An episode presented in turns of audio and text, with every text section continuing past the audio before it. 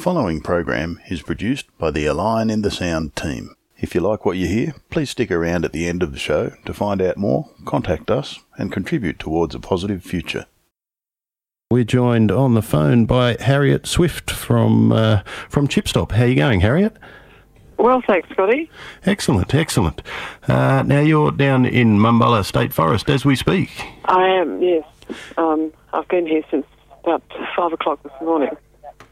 Five o'clock this morning. That is a rather early start. That's a, and, a, and a cold one. A cold one, I bet. Yes. Not, as, not as cold as Canberra, but it's no, getting pretty cold here too. Just starting to get frost here now. So. now, uh, what what brings you to the Mumbulla State Forest at five o'clock on a freezing morning? Well, uh, we've actually been here every day since the 29th of March, every working day that is. That that was the day when the loggers moved in to start destroying the forest. And the reason we're in this forest, not one of the other, maybe 30 odd uh, forests that they're logging at the moment, is the koalas. Um, mm-hmm. People might have heard about the, the Mumbulla koalas. They're the last ones in this region.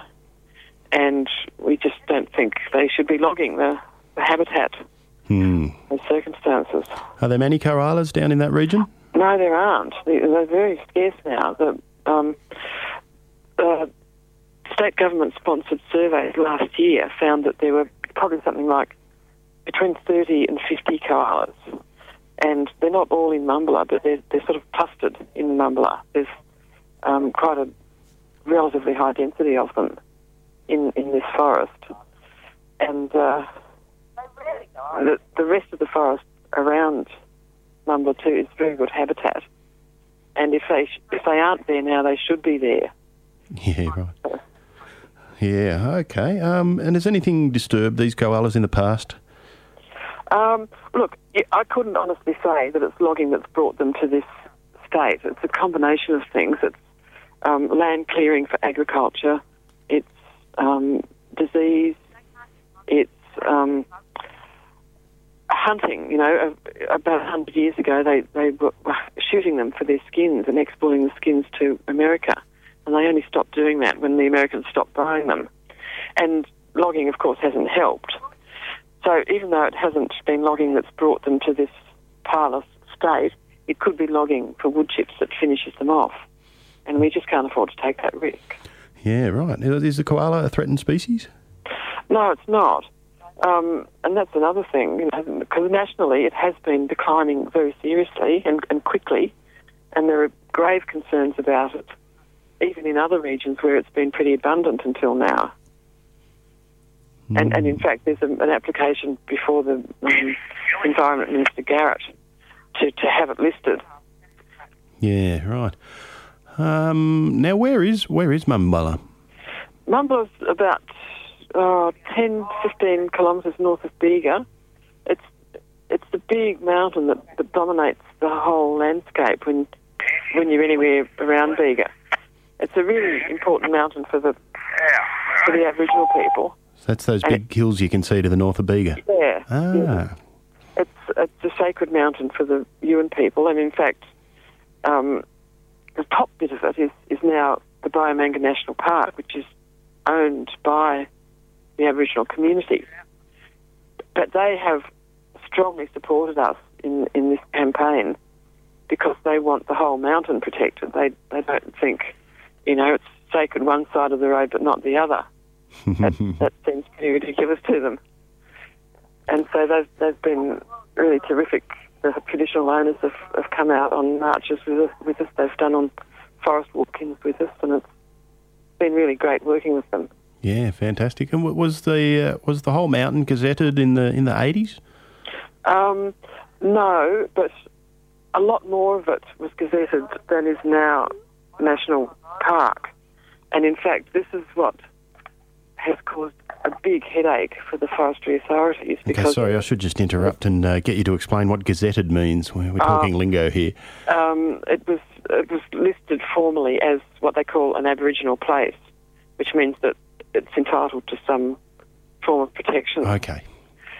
And it turned out after they'd been logging for about three weeks that in fact the area where they were logging was gazetted as an Aboriginal place, which means that it should have been protected. Mm. And that was, a, we thought it was a great victory that stopped them logging for 24 hours. Really? And then they just kept right Yeah. on going in a, in a gazetted area. Well, no, they moved down the road to, Oh, the, I see. to where it was not not the Aboriginal place. But uh, the, the traditional owners are not happy with that either. Of course, they they would rather see the whole mountain protected. Mm. Right. So, um, so what's happening now? Is there uh, anything else? That, well, well, what other victories have you had in the campaign? We don't have an awful lot of victories. Not a whole lot going on.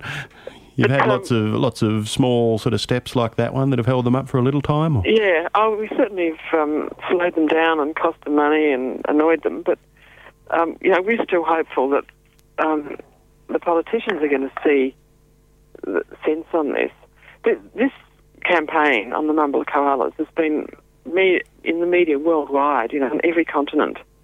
It's obviously um, our message is being listened to around the world, but it's not being listened to by our politicians who are still refusing to acknowledge that um, the koalas are at any risk at all. yes, it's a uh, it's a funny sort of thing, isn't it?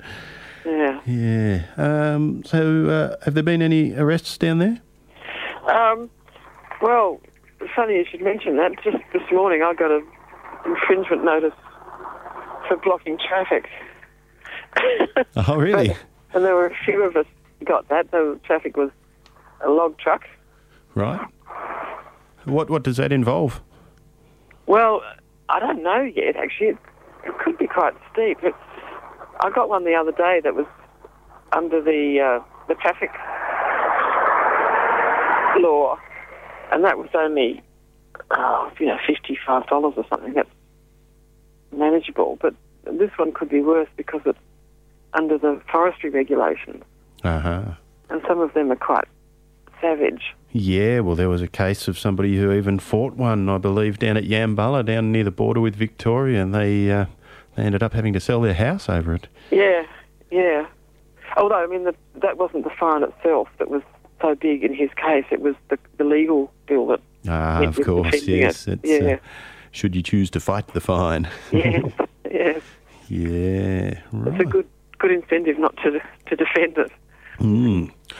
Well, but uh, I gather that's that's one of the first of those events. It's not you don't have to get issued with a, uh, a fine if you go down there, do you?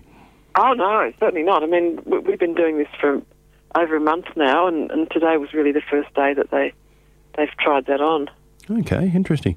So, if uh, if folks from Canberra would like to come down there, how would they uh, how would they get in touch? How would they how would they find you guys? Because you know you could be driving around the forests of Mumbulla for quite some time without finding you. Um, they can get in touch with us through either the Chipstop website. There's an email link off that. yep. or, or the SERCA, the Southeast Region Conservation Alliance. There's a, an email link from that one too. Okay, no worries. Good one. Um, great. So that's the Chipstop website and the SERCA website, Southeast Region Conservation Alliance. Yeah, if they just Google that, it'll come up. No worries. So, are there any? Have they found any koalas in the actual logging area yet? Um, well, there's a, a koala, a set of koala footprints found exactly where they moved to after they were they were kicked out of the, the Aboriginal place. Oh, really? Exactly where where they moved to, right on the road there. But it counted for nothing. Mm, just footprints, eh? Yeah. They're pretty hard to see even when you know they're there. But I mean, they are. for example, um, there's a, a woman who lives just down the road from, from where the, the logging is who's been hearing the koalas at night from her house.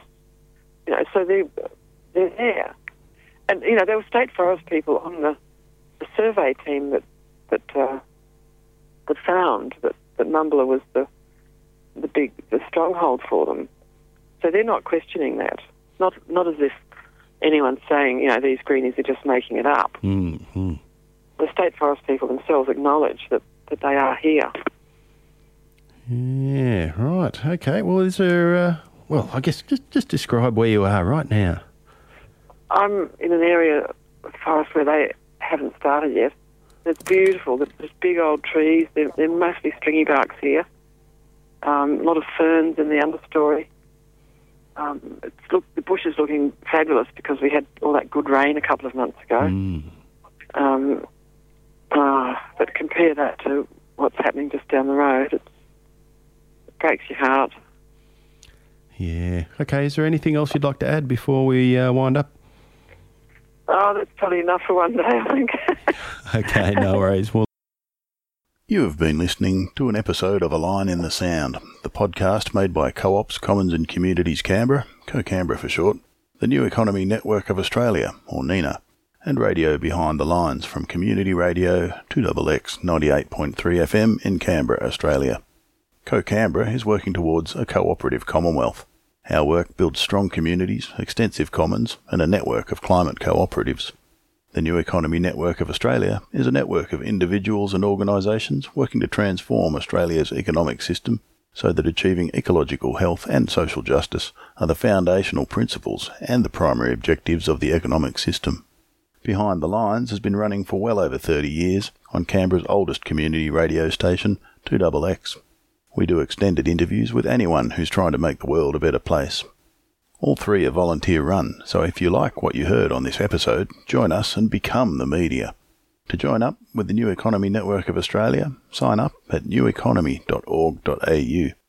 To help out with Behind the Lines, or to help our editing team finish off a mountain of good Australian New Economy info, which includes editing training, contact us at behindthelines98.3 at gmail.com and see 2xxfm.org.au where you can subscribe, donate and volunteer to Australia's only alternative voice, community radio. If you're not in Canberra, there's definitely one near you. To help out with Co-Canberra, contact us at info at cocanberra.org.au. That's C-O-C-A-N-B-E-R-R-A dot org dot au. Or come along to our monthly meetups, which we share with NENA Canberra Regional Hub, where we explore any and all aspects of the new economy. Find out what we're up to at cocanberra.org.au. And finally, if you want to help fund me, Scotty, to go full time with this and lots of other related work, look up Liberapay, L I B E R A P A Y, and search for Community Supported Scotty. From there, you can find out about all my other projects and donate to help create a new appropriate economy. Thanks.